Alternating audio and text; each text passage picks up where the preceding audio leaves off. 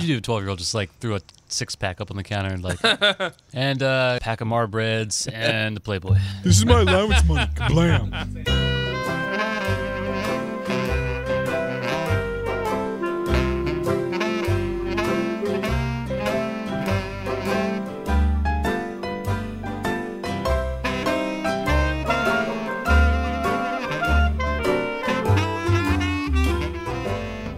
Hello and welcome to the Blind Tiger Podcast, your one stop shop for beer news, reviews, and all things brews. I am your host, the man who doesn't believe in hot drinks, even in winter, Rob Fisher. With me, as always, is Mike Cortical Node Albright. And of course, the man who can make the sizzle of summer sound like the winter silence, the man far, far too handsome for a frozen fatality, Jesse Clark. Today is June 10th, 2014, and we're recording episode 56, Sub Zero. For more information on any of the segments from today's show, visit our new and improved website at www.blindtigerpodcast.com. Like us on Facebook, follow us on Twitter, or subscribe to the show on iTunes. Our podcast is available on Stitcher, and we have moved our entire catalog of episodes over to SoundCloud as well. We provide news, reviews, and just about anything involving brews. Don't miss out and subscribe today. So, summer is back in full force, and while the brutal temperatures of late August have not yet come upon, the daily temperatures are peaking in the mid 80s, aka grandparent age. Uh, to help beat the summer heat, we gathered in our studio, or really just outside of our studio, to celebrate the best thing since the black and tan, the beer float. But before we throw ice cream in our beer, or is that putting beer in our ice cream, we wanted to discuss this week's opening question. If you were to float in a beer this summer, which would it be? So I'm going to start with Mike. All right. If I were to float in a beer, I'd make it.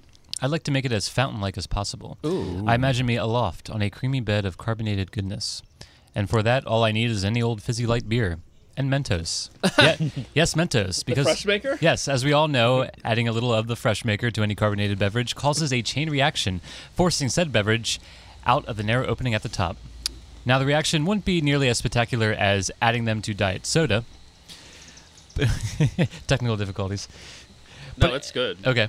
But any carbonated beverage will froth and foam if mint candy is added. Apparently, Wintergreen Lifesavers also work. That was the original Mentos. Kids were doing that back in the 80s. And then uh, Lifesavers actually made the uh, Lifesavers wider than the opening of sodas, a s- bottle of sodas, so that they couldn't do that anymore. They did that purposefully? Yes. Cool. Wait, what did they get out of not? I mean, you figure they would sell more. Like, oh, Yeah. cool, we can have this other purpose. I think that's what Mentos thought. They're like, no, we're going to roll with this. Because nobody really buys Mentos anymore, but all of a sudden, like, our sales shot up by probably 3,000% because, It's because their adorable commercials stopped. yeah, it's true. What was it, like running around on the beach? Ba-da-ba-ba. Da, da, da, da, da, Yeah, da, yeah. Was that? It was uh. Dun, dun. Yeah, fresh something. Blah blah Mentos. Oh, we got to YouTube that blah, blah, blah, classic blah. Mentos commercial. Yeah. All right. But anyway, uh, actually, what I would do is I would line up four cases worth of Miller or whatever happened to be on sale, and I would drop in 96 Mentos all at once, and I would ride that corn wave on my cornhole. Oh my, that might be a little more forceful than you were intending, Mike. yeah, yeah. That was a bit risque that last sentence, but yeah. Oh, Maybe Mike, some, you're living on uh, the edge there. Yeah, But really. yeah, man, like so, it's it's sort of floating, but more like being propelled by beer. Oh. I Yeah, like it. It's like a beer cannon. I went in a similar vein, but we'll hear from Jesse first. Really? Because I was thinking of a couple different ways. I wasn't sure how to take this. I mean, maybe I should take this to where I would be tubing. Like I should get like a beer that I like to float down the river t- on. Mm-hmm. But then that's not my style. I think I'm more of a relaxed guy. I'm more of like a a spa guy. So I imagine myself in like a bubbly jacuzzi of beer, with like instead of you know, you know where they do that thing where they fruit on your face, right? So I went for a cucumber. I Cigar City has a cucumber saison, and I want something with heavy with. With the with the carbonation to give me the jacuzzi effect and just like Bubbles. yeah, I just wanted to massage my body as this cucumber is just like, I don't know what I don't know what cucumbers do. in like, really, what the fuck do they do? but I just know that that. I don't know. But we know that that carbonation, those jets will just exfoliate my ass, and it'll be so nice. That's the beer that I would float down. We did several months ago report on a on a place in Europe that you can go and you can sit in a hot tub full of it's like a bathtub full of not beer, but all of the ingredients that would make beer. So it's like all the uh-huh. malts. Oh, and that's the right. I remember. Yeah, and you would just get a little spoon and like dip it down, and you got to drink all the beer out of That's your own idea. personal tap system while you were there for an hour. Not the beer your out own of the tap. No? That sounds really Well- obscene. But no, you got a you got a tap. You can fill up your beer, and Hey, drink baby, it while here's my sitting tap. in essentially what would be wort, which is yeah, kind of weird. like basically a giant mash tun. That's what you're saying. Yeah, Like, exactly, kind of. Actually, there's been times I've wanted to climb into that thing, so that's not a bad It idea. It smells so wonderfully. Yeah. Oh, yeah. oh yes, it does. We were just there at mm. Yep. Showboys. So for me, I was going just where Jesse was going before he turned left. So for me, when it comes to floating in summer, there's really only one thing that springs to mind: tubing. While many a person might imagine lying serenely on a pool raft and soaking in the sun, this is not the image that comes to mind for me. I prefer having surprisingly sharp rocks bludgeon my ass, dodging fallen trees and branches with far less agency than one would hope for, and attempting to right a top heavy inner tube while being thrown over surprisingly harsh rapids. All this without discarding the most precious of cargo, my beer. Though, if, in some magical parallel universe, the stream itself was built not from mud and silt and rock, but stainless steel and glass, if the flotsam in the water wasn't questionably toxic, but floating pretzels and chips, if the hmm. river itself was an unending supply of not water, but beer, then I would truly be in heaven. And if these streams were to be filled with beer, there's only one beer that comes to mind. Something so decisively refreshing, so cool to the throat, and so undeniably lovely that swimming in it might feel like going home. And that, of course, would be a Abita's Purple Haze. Ah. Not a surprising answer, but if I were to sit at the base of God's koozie, mouth wide, in a futile attempt to dam the stream, then the only beer I'd want to guzzle would be Purple Haze. So incredibly refreshing as a sessionable wheat beer with a hint of raspberry tartness and sweetness. It lets you drink all day and keep going strong. Oh, this sounds like a dream you had. It- well, when Jesse got there, I stopped and thought about it. I was like, if I would sit at the base of God's koozie, which for listeners, there is a um, tubing route that we normally take on Pequea Creek, and there is a set of rapids that empties up into a very nice sizable uh, swimming hole, and you can cr- climb back up onto these rapids from this swimming hole and sit in there and just have water rush over you. And it's been nicknamed God's koozie because it does sort of feel like you're in touch with the Lord while you have uh, huge quantities of, of uh, icy mountain water just gut rushing over you in this hot, hot sun. And I thought if that was purple haze and I could just turn around and drink that at leisure, it would be amazing. You know, I th- maybe it's because it's so loud, but I thought he because when you're there and the water's rushing around you, it's pretty loud. You can't hear people. But I thought he, I thought it was called God's jacuzzi. Well, it's short for ja- God's jacuzzi. Okay, because koozie is something you put around your you know your beer or whatever, like a koozie. Like, yeah, I like, right? I like that. This better. is Pequea Township, man. We don't actually enunciate. We don't enunciate syllables. yeah, exactly. it's got too many syllables. if it has more than two, you city folk up here up north, uh, north of the Mason Dixon, maybe uh, have full words, but we down in Pequea Township. I I was at a bonfire party last Friday and I used the word triumvirate, much to my chagrin. Sorry, I Mike. thought Flotsam might be getting a little big, but uh, yeah. Well, that let's move on to a little beer news. Beer news. So, Mike, you're going to handle the national, and I got the international. Awesome. All right, national news. So, Snoop Dogg has his mind on his money and his money on his mind, or what he hopes is his money. Snoop Dogg may be best known for his preponderance for gin and juice, but when Beefeaters didn't want to pony up, the Pabst Company stepped in. The rapper recently ended a spokesman agreement with Pabst after repping Colt 45 and their new Four Loco derivative called Blast. Between 2011 and 2014, Snoop Dogg hosted parties and made appearances at events sponsored by the Blue Ribbon Company. While relations were good during the contractual period, Snoop Dogg is alleging that Pabst has since violated a clause of their contract and is suing for damages and money he believes is owed to him. It turns out, in all the fine print, Snoop had an agreement where if Blast were to be sold, he would be entitled to 10% of the selling price of that subsidiary. Parent company Pabst was bought outright for $700 million last year. And Pabst is countering by saying that essentially, since Blast was not sold itself, it did not trigger the clause. So I guess this is going to come down to probably whatever legalese is in that contract. But yeah, it really all comes down to like the very specific language of these sorts of things. Um, the article that I read about it was much shorter, and I thought it was interesting that like he got paid for like every tenth mention of Blast at like Really? concert or social media. who's keeping track of all that? I don't know how you do that, but like yeah, if he tweeted and he put blast in there every tenth time he like got a chunk of change for that. or if he was at a concert and he was like, "Dude, everybody, this is awesome! Drink blast!" Then he would get paid for every X time he did that. So like, what I find interesting about this is is some some of the advertising deals in there that you would just think that like celebrities, oh, I really like this thing. It's like, no, you're probably getting paid to say that, and the more you say it, probably the better it is for you. So it was definitely weird deals, but um, yeah, I, my understanding is Snoop Dogg or Snoop Lion, as he wants to be known now. Um, that's a freaking empire. That dude makes like ten grand a day, like ten grand a day on like stickers and merchandising alone. Like he doesn't ever have to work again. Yeah. And my sister, Dog Doggy. my sister works for Hot Pockets, Snoop and she said that like he works for literally pennies on the dollar because he loves Hot Pockets so much that there, he's just like pay me in goddamn Hot Pockets. Give me like a grand and a bunch of Hot Pockets, and I will I will be in a commercial for you. She said Kate Upton was an absolute nightmare and was like super expensive, and Snoop Dogg was like, "I'm in it for the Hot Pockets, goddamn it." That's awesome. That's how you know you have a real fan. Yeah. exactly, exactly. None of this mention it ten times get a thing. That that is a legitimate endorsement for sure. All I know is I got to find a can of blast for our next slum. And Yeah, exactly. I've never seen this before. Well, Mike, tell us about babies in New Hampshire. Okay, so New, Ham- New Hampshire uh, vetoes a law that would have allowed babies to drink. Actually, what happened was New Hampshire Governor Maggie Hassan. Ha- Hassan? Hanson? Hassan? Vetoed a law giving more leeway to the beer label approval process that the state's liquor commission conducts. As it stands, the state will not approve any label that it deems as advertising to minors or promoting underage drinking. If the bill had passed, the commission could possibly review some of the beers that do not pass its stringent moral codes. And one of those beers that one cannot purchase in the state of New Hampshire is Founder's Popular Breakfast Stout. Mm, good beer. Yeah, you can buy it all around. You can buy it in Maine, Vermont, New York, but you can't buy it in New Hampshire. And that reason is because it is barred from being sold due to its use of a young toddler on its label. Oh, Whoa. that's bullshit. If you uh, can remember, it's basically a young kid, like With a little- bib. Oh yeah, with a bib, drink, uh, eating oatmeal, I believe it is. Got these cute little chubby cheeks. Mhm. And the So they think that's promoting like Yes. children are going to want to drink that? Like, well, I see a baby on Because he's eating oatmeal. Yeah, and since it's on a beer, you know, people might get the wrong impression. So the governor issued a statement on why she vetoed the bill. Quote, substance misuse, including alcohol misuse, continues to be one of the major public health and- and safety challenges facing us as a state.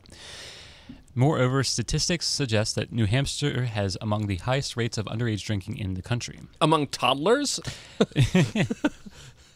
From 8 to 80, 88. It's because it's freezing and boring up there. No offense to New Hampshire listeners, if we even have any, but like, it's cold most of the year. Like, I can understand why you drink. That's why the Russians drink all the time. Eh, Stay warm. especially for the don't tread on me state, like live for your die state. Like, I Yeah. mean, if they want their kids to drink, I'm surprised they're not like, let's let them. I mean, that's like the libertarian state. It's like, Yeah. and they literally are encouraging all libertarians to move to New Hampshire to Mm-hmm. take it over as a libertarian state. So that is really weird. So the representative who sponsored the bill uh, and who also had financial incentive for it to pass, as he owns a bar, contends that no reason. Well, actually, he said he's like, I own a bar and I want to sell this beer here. Uh, contends that no reasonable person would quote no uh, no uh, would believe that this uh, the breakfast stout label is intended to appeal in, to minors in any way. See, I think that's totally wrong logic. I feel like if they're going to bitch about this, the argument should be that adults would see the label and think it's appropriate for children, not that it's attempting to appeal to minors. Because this is a big thing. Most TTB label approvals go through because when is a child under the age of 21 in states like Pennsylvania and others going to see the label? Because you have to be over 21 to get into a place to even see the label in the first place. That's so very true. I mean, I, there's a, such a limit on how what beer can advertise on television or other media. So it's like the kids will should should never see these advertisements. It Right. should never appeal to them. It would be like selling cigarettes exclusively in strip clubs.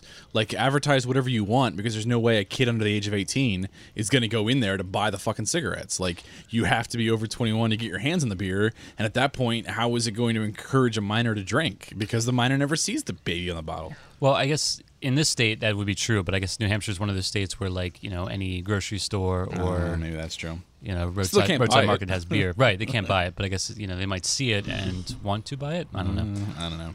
Well, regardless, they can't. like specious logic. So uh, yeah. What would you do? A twelve year old just like threw a six pack up on the counter and like, and uh, This is my allowance money. Kablam. this is my yeah my lunch money here. pack of Marbreds and the Playboy. I'm not saying at 12 years old that wouldn't have been my dream, but um, Although when I had my first beer, I wasn't exactly super excited about it. Heineken.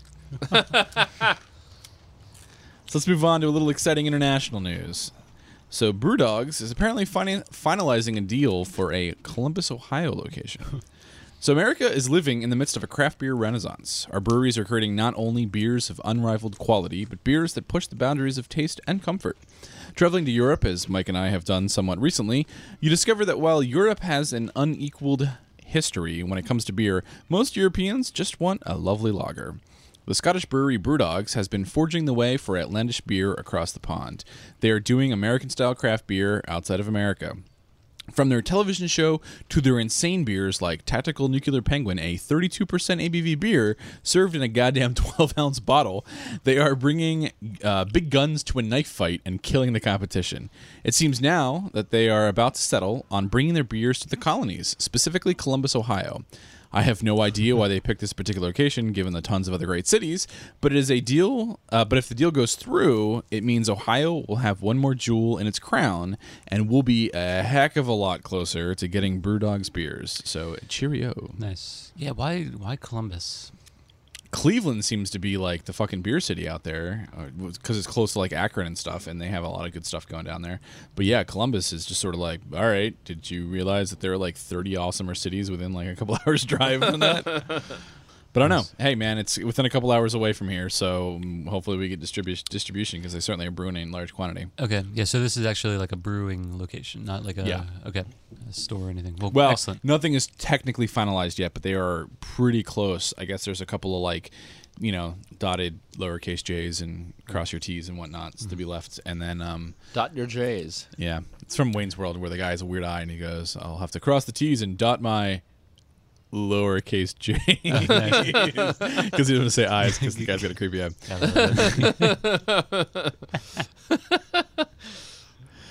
um, So- so yeah, I, I I would look forward to that. That's awesome. Yeah, that would be cool if we could go to a Brew Dogs location. Because when I was there in in London, it was freaking ridiculous. Um, it was like a, it was truly a breath of fresh air to walk in there and be like, a highly carbonated, strongly hopped, flavorful beer. This is like strange and weird, and it's cold. You know, it's definitely a different environment. So I like I liked it a lot.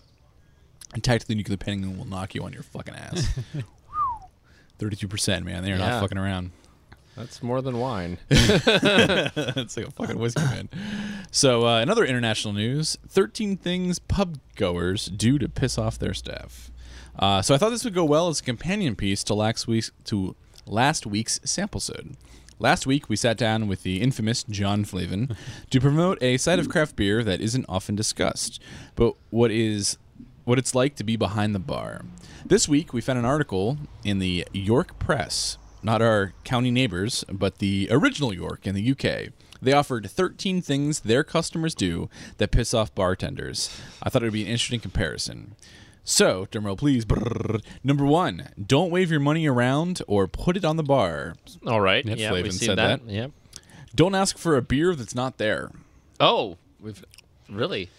Well, they, apparently, like selection is, is in a lot of places is, is limited in, in bars in England, and you have several of them that are like England's best or the best of England or you know uh, London's best, and then they're all basically small varieties of the same beer. So I imagine if you walk in and you're like, "Hey, I'd like a Miller," and they're like, "Well, we're a Bud place," like don't be an asshole. Know that you know what that is ahead of time. Like don't go in and ask for a beer that doesn't exist.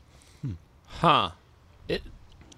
Like here we have it where like the major brands are fucking everywhere, omnipresent. But there there is some segregation that way, and you shouldn't walk in. I, and Well, I guess if you go into a McDonald's and you ask for a Whopper, You're kind of an asshole. exactly. So number three is don't try to be the jukebox.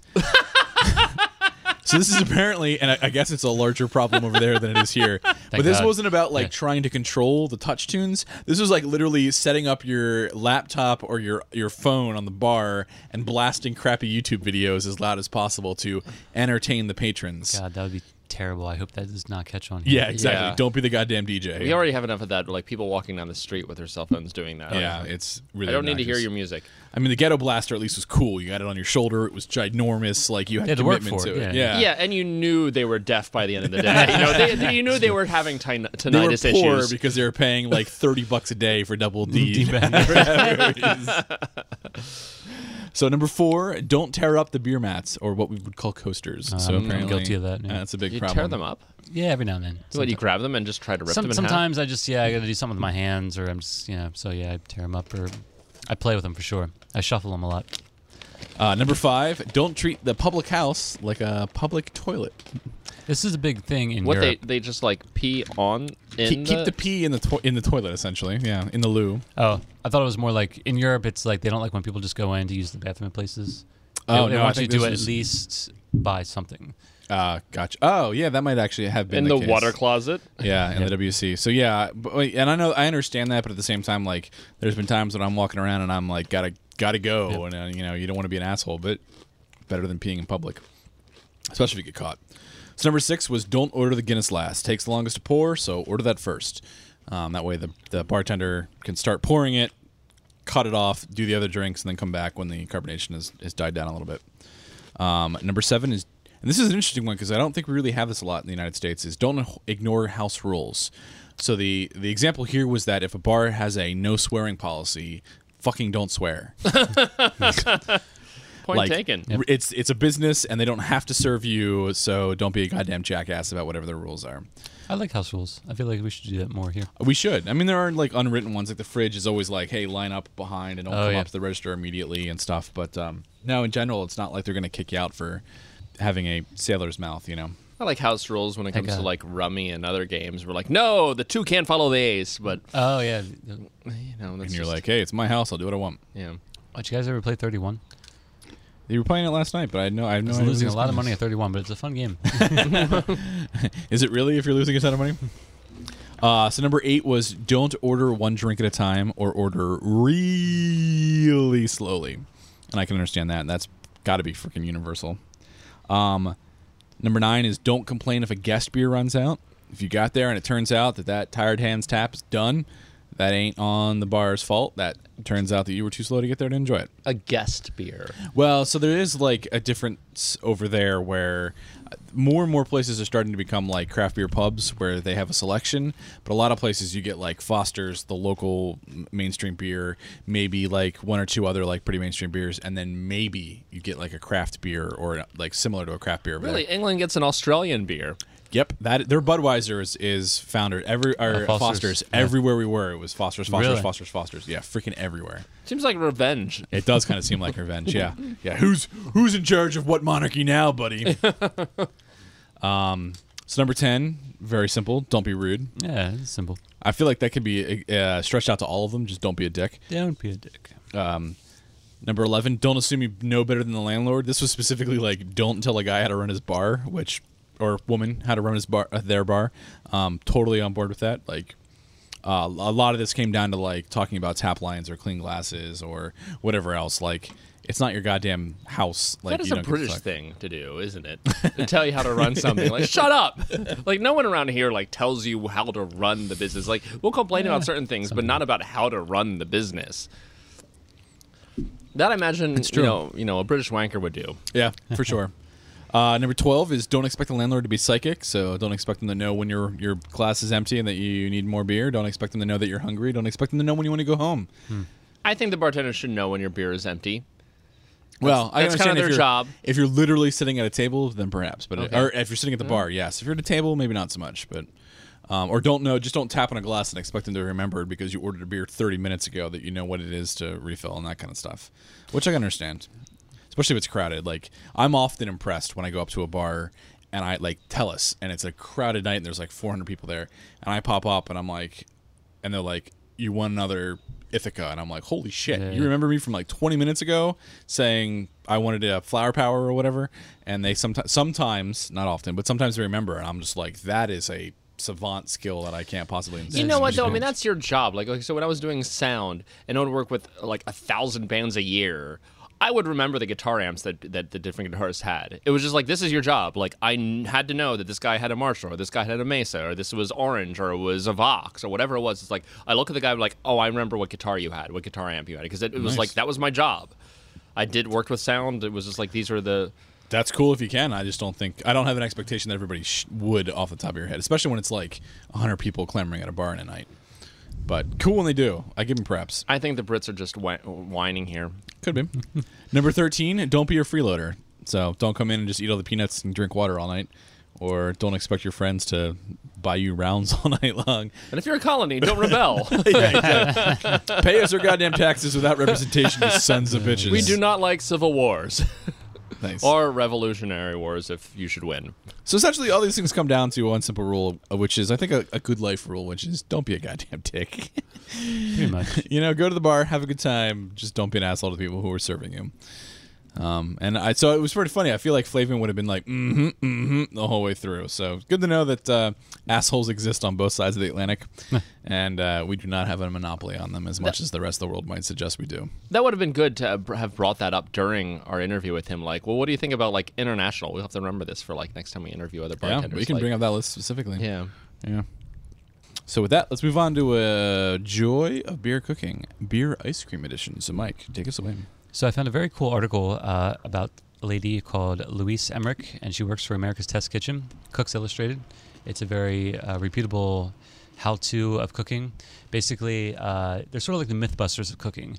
Anytime there might be like some sort of like old, old old wives' tale or sort of idea of how to go about things, they'll actually sit down and like break it down, test it any which way possible, and determine what the best way to do it is like how do you get that great sear on a steak or how do you keep your chicken juicy? And uh, this woman decided hey i want to make beer ice cream.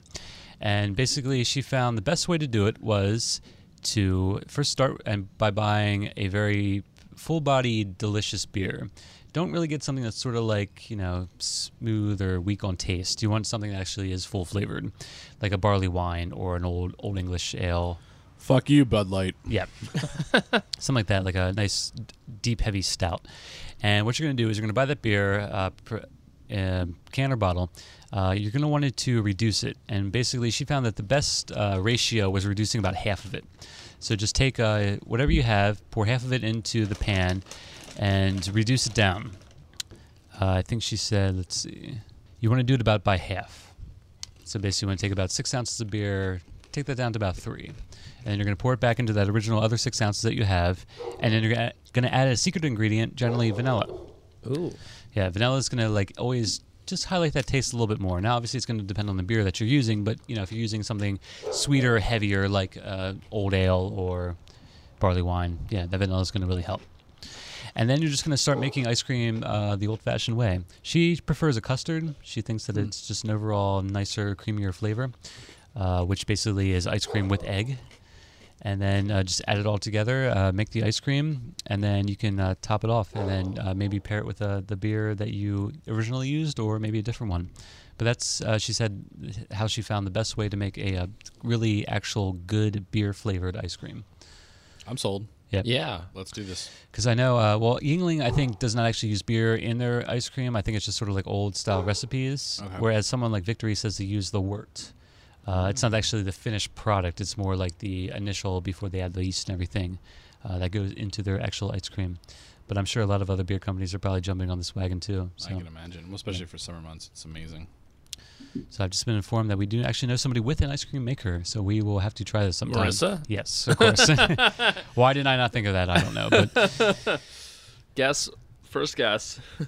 Don't even need two. So, our thought here is why we do not have our own homemade thing because we are not people who would be adventurous enough to try this. Mike was kind enough to buy some Yuengling Black and Tan ice cream, if I'm not mistaken. Mhm. And I thought, since uh, I don't think any of us here at the table have had that before, that perhaps we should grab that and do a little sample. Sure. Should we uh, get little bowls then? I guess. Oh yeah, That works. whatever. Let me, uh, go get for you. that. yeah, have you ever read Cooks Illustrated? No, It's a pretty cool periodical. I do like that. Um, the Cooking Issues podcast with um, Dave Arnold. Um, he would probably turn this into like a three-day, seven hundred thousand dollar worth of equipment way to make beer ice cream because he's really nerdy about that kind of shit. But Nice. um, um, I don't know if he there's a ice cream bar across the street from his Booker and Dax that they make ice cream flavored ice creams but they go with like really non-conventional flavors so you can get stuff like butter or like goat cheese flavored ice cream Yeah. or wasabi ice cream or weird shit like that so i'm not exactly sure Um, that a lot of those ice creams would be good, but it's interesting that you can make them. Butter ice cream might actually be pretty decent. I don't know. Really decadent, but I'm sure they have like good, actual good flavors like double chocolate or you know something along okay. those lines. But Just in case. um, but they also have like weird things. I pair butter and double chocolate. Heyo. So I suggest we scoop it with this. It's not the Ben and Jerry's bullshit where it's like half the size. It's a good quart, I think. Boom. Oh, it's chocolate and vanilla. How about that? Or Black and tan. black and tan. Yeah. All right. So this spoon is the hearty spoon. Yeah. Mm. Gonna keep it to one scoop because we've got plenty of beer Yeah. floating us later. Cool bowls, by the way. Thank you. Yeah. They belonged to a dead woman before Oh. I got them. All right. Creepy. Yeah, it was. Uh, I was the only one. Like, I didn't know that people cared. Like, okay, so the um, my lower neighbor died, and her relatives like didn't want to claim anything that was left over. She was an old woman, and so the, they were like basically gave it to the landlord. Say, screw you. You have to take it, throw it all away. And so the landlord's like, do you want anything here? And I'm like, sure. Let me take a look.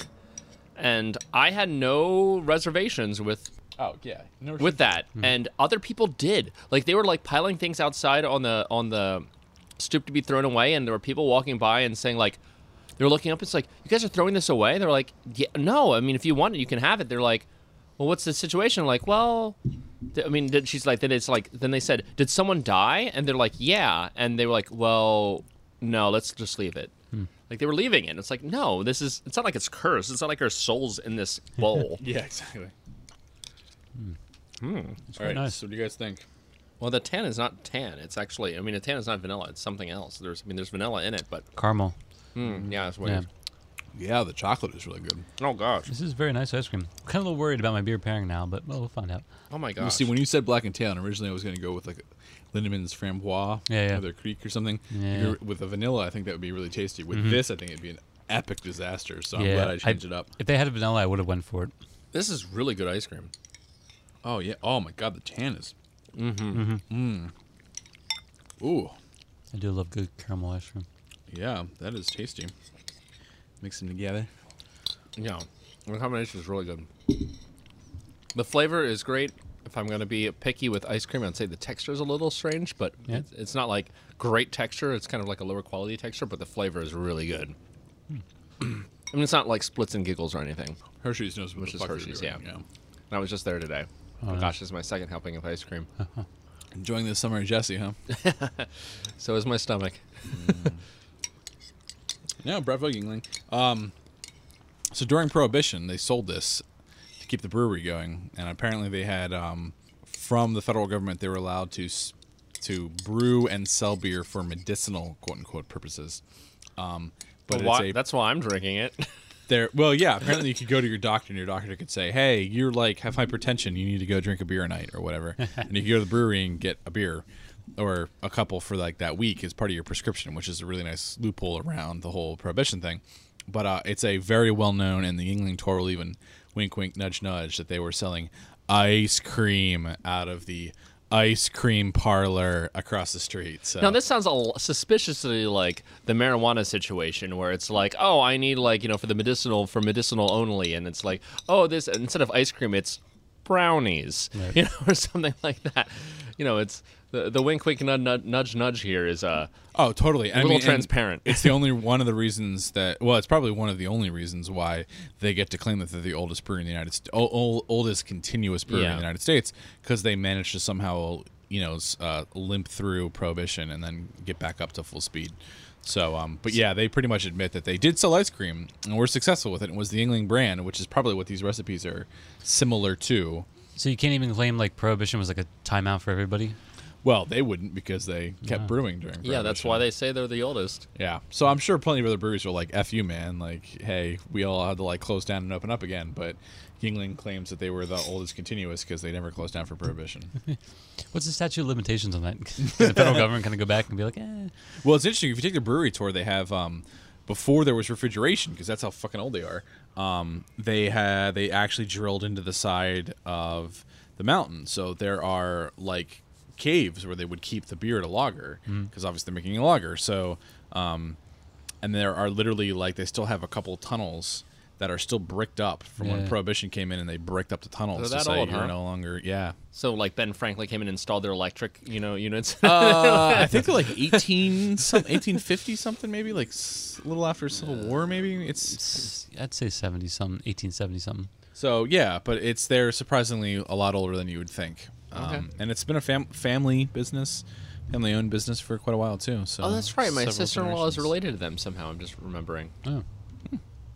So this ice cream was delicious, guys. But that's not why we're here tonight. We're here for beer versus beer, beer float edition. Beer versus beer.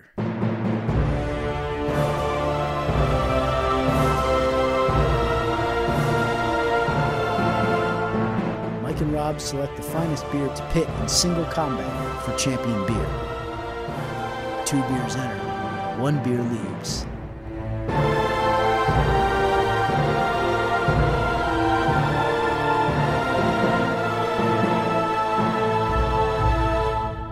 So probably about a year ago, I think we did this before, but we did it indoors in a in a sweaty and gross living room, our old studio.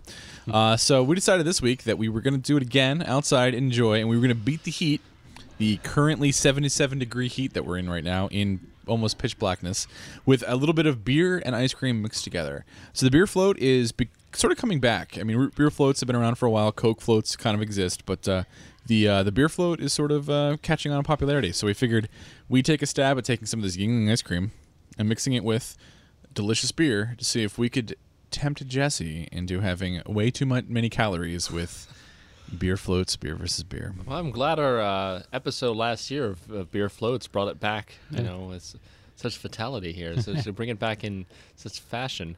I'm playing straight to the audience on this one. Uh, this beer choice was selected specifically with you in mind. I was gonna go real fruity if it was gonna be an ice cream uh, vanilla beer, saying that a nice like cherry or raspberry might be a good flavor to go with the vanilla. But then when Mike said it was black and tan, I was gonna be like, ooh, that might be a little bit too chocolatey. So I'm gonna go knock it out of the park and basically suck up the Jessies. So, Right. uh, Mike, I don't know, is yours a harsh flavored beer? No, I wouldn't say harsh. No. So then maybe we should go have you go first. Then. Okay. Yeah, it sounds good. All All right. right. Um, do you know where, where is your beer in the fridge? Just in the fridge, yeah. Just in the fridge. Okay. So yeah, the black and tan. This is going to be interesting because Yeah, this is uh, yeah because those flavors I already they, have, yeah, they mix well with each other. yeah. Can Yeah, you pick which side you're gonna mix it with? Like it's just black or just tan? If I could do that, yes, I would probably just do tan. Actually, I don't know because I had my beer picked out, and then I was like, I'll just go pick up the ice cream, and yeah. Well, I approve, Mike. So what do you think? Am am I screwed? Because I went with the IPA, not just any IPA, a grapefruit IPA. Yes, Ballast Point Sculpin IPA that we rave about so much on this show has a grapefruit IPA, and goddamn is it delicious. well, we talked about the option. Maybe you can, if you want, you can pair it with just w- the black or the tan. Oh, interesting. I'm going all out. I'm going with both. okay. I do like them both, but if you think, I mean, why not? Let's we can make the rules as we go. Probably want that. yeah, I'll take that. And there's plenty of glassware, hopefully, on this. Ah, Jesus, your bottle opener is sharp and painful. It's in the shape of a hop. Yeah. It's got corners, Corners, pointy parts. gouges. Get in there. You loading up the glasses with ice cream? Yes, he is. Good lord. Would you like a little beer with your ice cream? What's that? A little beer with your ice cream? Yes, please. A little bit. Well, that's for Jesse. We can make him eat six thousand calories today. I'll go jogging. I um, One thing with beer floats, always pour very slowly. Yeah, yeah. Why is that? Oh, it foams up like Mentos and Diet Coke. Oh, really? yeah, it Yeah. goes nuts. what Jesse doesn't remember last year's episode. Apparently, what? I don't. know. What, what's chemically happening? I don't know. I I assume the cold uh, agitates the um, the bubbles, or maybe the sugar. I don't know. So, uh, what what what do I have here? So that is um, black and tan ice cream mixed with uh, Sculpin's grapefruit IPA, and All this is. Mike's combination. And I, I don't know if it's going to be good or bad or what, but I, I give him kudos for bravery on this one. I, uh, I'm very excited. I'm surprised how much of the grapefruit Sculpin I can actually get out of the the nose. yeah, yeah. It's there, but there's definitely like a nice chocolatey vanilla under flavor, under smell. Under, under smell. Under something. Hmm. Interesting. This is actually not that. This is pretty actually smell. pretty good. Well, wings or beer or ice cream. I gotta say, it's actually a really nice flavor. Um, it's you get the sweetness of the ice cream for sure, but then you get a nice hoppy bitter note to take it off. Um, but it's Ooh. not like That's good. Brutal bitter Yeah. that you would get from most strong IPAs. I think the grapefruit really kind of makes it. Sculpin, if you're listening, please send us like freaking 80 cases of goddamn grapefruit Sculpin. There's Oh, nothing this shit doesn't pair well with, Yeah, right. except maybe hot wings because it was better with the barbecue wings. But still, it pairs well with an amazing number of things. Mm. You know, this is something I could fucking drink all day. This is ridiculous. This is tasty. Yeah, it is. Oh, the straight ice cream is pretty good too. When you when you get out of the, um, the beer liquid, you get like a nice bubbly harshness in your mouth, which I enjoy, and then it's overwhelmed by just straight ice cream. But that was I, really I'm, tasty. I'm resisting not eating it all to have Uh, some for comparison comparison. here, Rob. I don't know how well my pairing's gonna be, but you're gonna love the beer. I know that much. All right, guys, come on, next one, next one. Very good. I'm hand you ice cream while I talk about my beer. All right. Hidden on the floor where no one can see it. In the pitch blackness of this glorious Wednesday night. This is my glass. Yep. Had fluid in it, but you can reuse it. So this is from Brewery Ommegang. It is part of their Brewmasters Obsession series, and they describe it as the perfect marriage of coffee, beer, and chocolate. I am talking, of course, of Jomagong, which is a coffee stout brewed with chocolate nibs. Can I try a little of that before you put it with the, co- uh, the Uh, ice cream? yeah. So apparently, this beer begins as a multi brown ale comprised of Belgian aroma, caramel malts, and oats. A bit of lactose adds body and some sweetness, and a heaping helping of cocoa nibs in the whirlpool provides a further richness and a deep chocolatey aroma. Hop aroma is non-existent, and bitterness is there just to keep the sweetness in check. Uh, so, yeah, this is pretty ridiculously, uh, you know, coffee and chocolate. So, Jesse, Made for Jesse. Mm-hmm. I will. Uh, Here, just get put a little on this glass here, and I'll. I'll just take the bottle and run away. Uh, which glass? Right there. Yeah. So my expectation was with a darker beer that having something chocolatey and rich would, would pair well. Apparently, Mike has proven that that's not necessarily the only way to do this. Yeah. Um, which I am thoroughly impressed by. I'm gonna take a little sip of this straight as well, Oh, this is gonna be a good competition. and then um, Yeah, would you want to pair that with the vanilla, or I mean the the caramel, or we're going both. Mike got black and tan. We're doing black and tan. So, um, is this the ice cream? Yes. So if you guys want to describe the beer while I pour, go. go that's a with your damn good beer. Uh, very bitter, like a very dark chocolate bitter, Yeah. and like freshly cracked coffee beans. Like it actually tastes like a chocolate covered coffee bean. Yeah, it's, it's this is I think that was his, Be that was fantastic. yours. My hands are getting sticky. oh, this beer is actually not that dark. No, it Yes. might actually just be a brown ale, and I might be wrong about the stuff part. I think it might be just be a brown ale that they threw coffee and um. You definitely get a coffee smell. Yeah, it is actually really like light, well, light for what I consider like a dark beer, but yeah, it's a nice brown color. Get a bit of a coffee smell. Ooh, that is a lovely coffee and chocolate beer. yeah, it is. Yeah, you get a little bit of the coffee on the tail. Um, nice sort of chocolate sweetness to keep it from being too bitter. That is actually really well balanced. It's almost got like a spice to it. Indeed. So the question is, how does it pair with with beer? With ice cream. Sorry, yeah, yeah. The beer pairs really well with beer, as all beers do.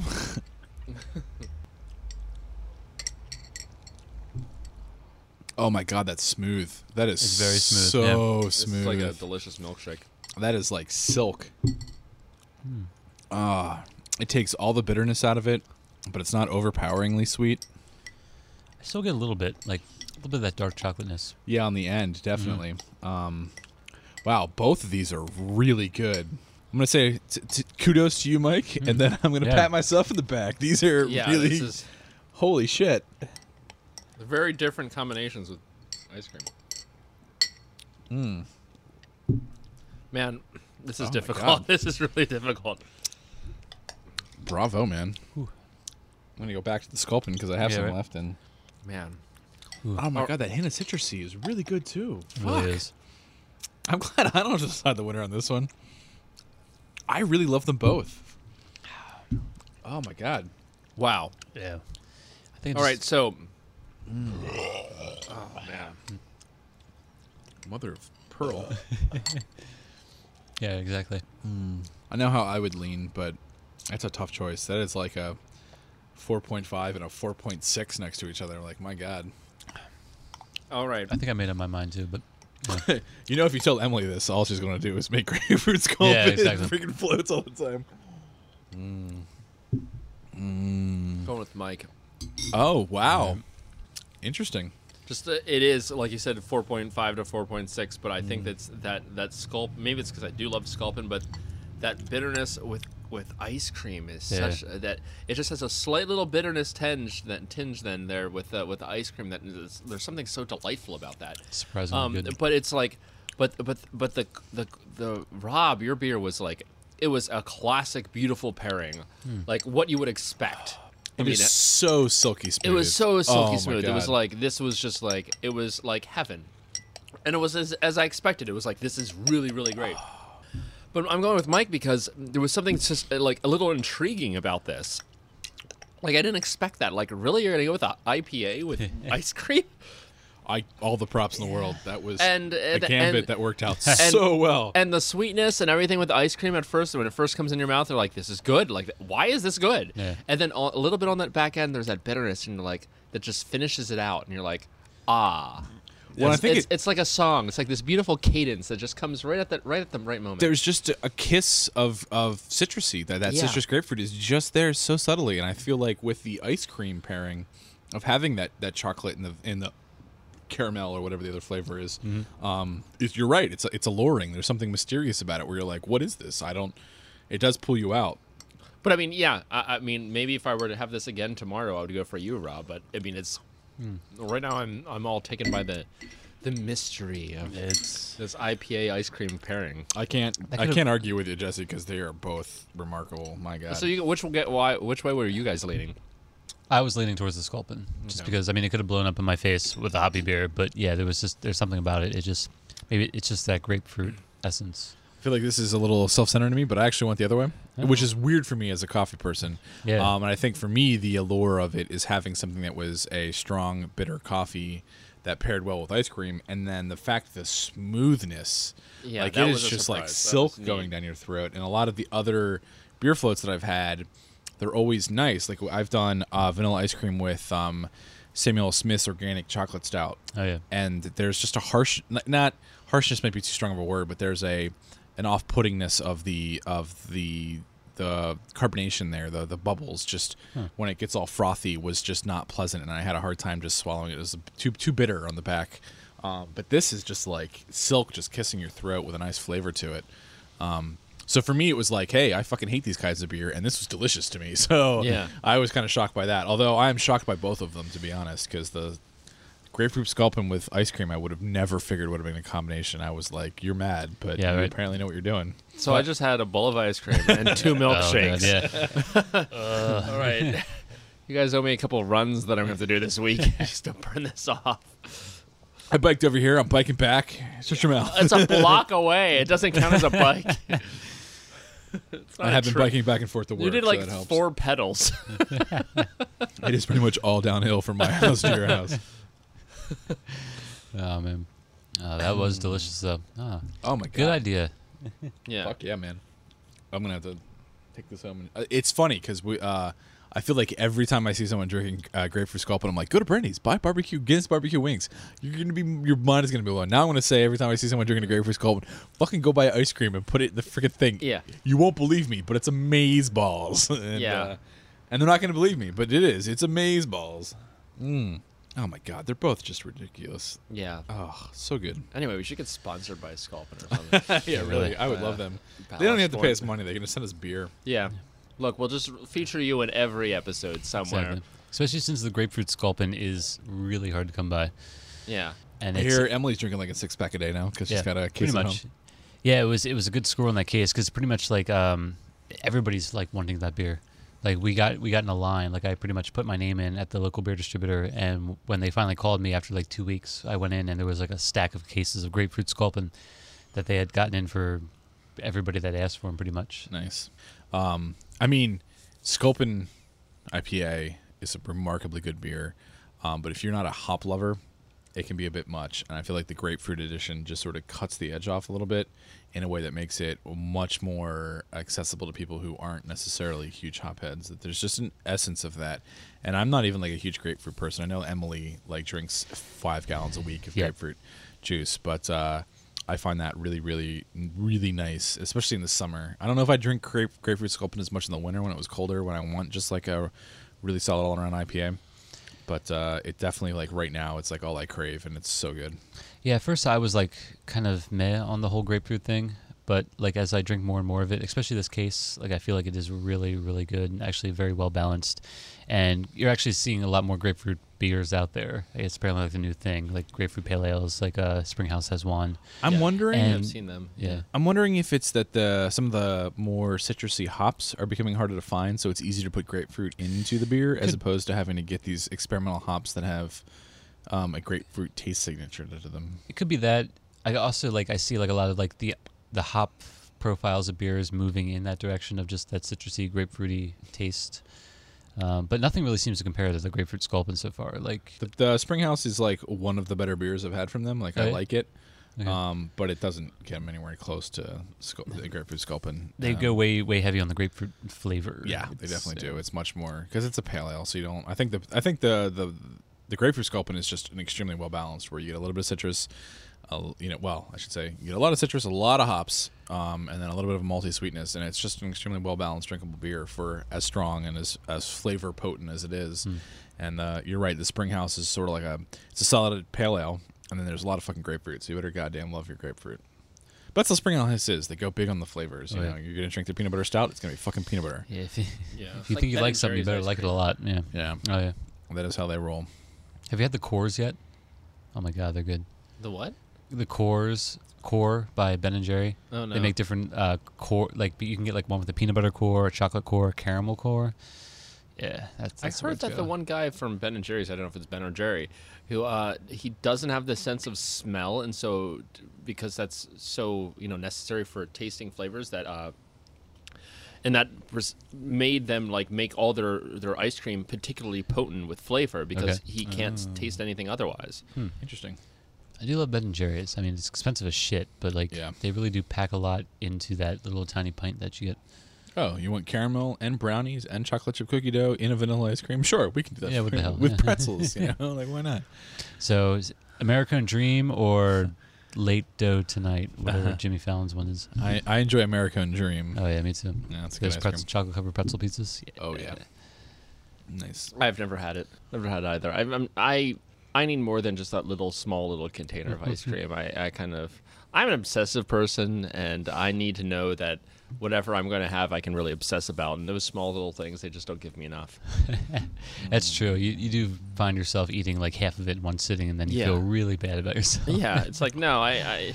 I I need to have a very large container, so when I do eat, what would be the equivalent of half of a Ben and Jerry's container, I'm not that upset with myself, you know. See, I lie to myself and I share it with the girlfriend, and, And, she then takes I two end, bites and she I the end whole up eating of most it. of it, and then I'm like, well, although she's actually pretty aggressive at eating ice cream, so maybe it is only half. But uh, yeah, there's a couple of nights where like we'll share like a half pint or whatever, and we're going through, and she's like.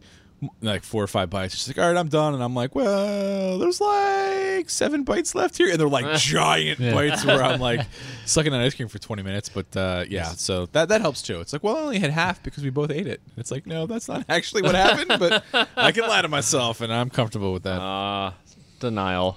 It's not just a river in Egypt. Anyway, that's it for today's show. We hope you enjoyed our beer and ice cream lessons as much as we did, because we certainly goddamn enjoyed them. Let's do it again next week. Next week, we are taking a short vacation, but we're not going to shortchange you, dear listener. No, no, no. We recently, uh, Jesse and I, were up at JoBoy's uh, brew pub and a barbecue joint while they were doing a collaboration beer with uh, a brewer from DuClaw and a brewer from Heavy Seas. So they brought Baltimore area to Lanc- uh, to Lititz, technically. Um, so they made an awesome smoked IPA. And if you want to hear uh, our interviews with them and a little bit of uh, background noise on the brewing process, join us next week for our special sample sode of the JoBoys Trifecta Collaboration Beer. Uh, that's it for this week. So uh, thanks for listening. And of course, keep on drinking beer floats. That's today's show. For more information on today's podcast or to subscribe to the show, visit www.blindtigerpodcast.com or look for us on iTunes. Send comments or questions to show at blindtigerpodcast.com. To suggest or request a beer for beer versus beer or to ask a question for Homebrew 101, email show at blindtigerpodcast.com. Thanks for listening and keep drinking.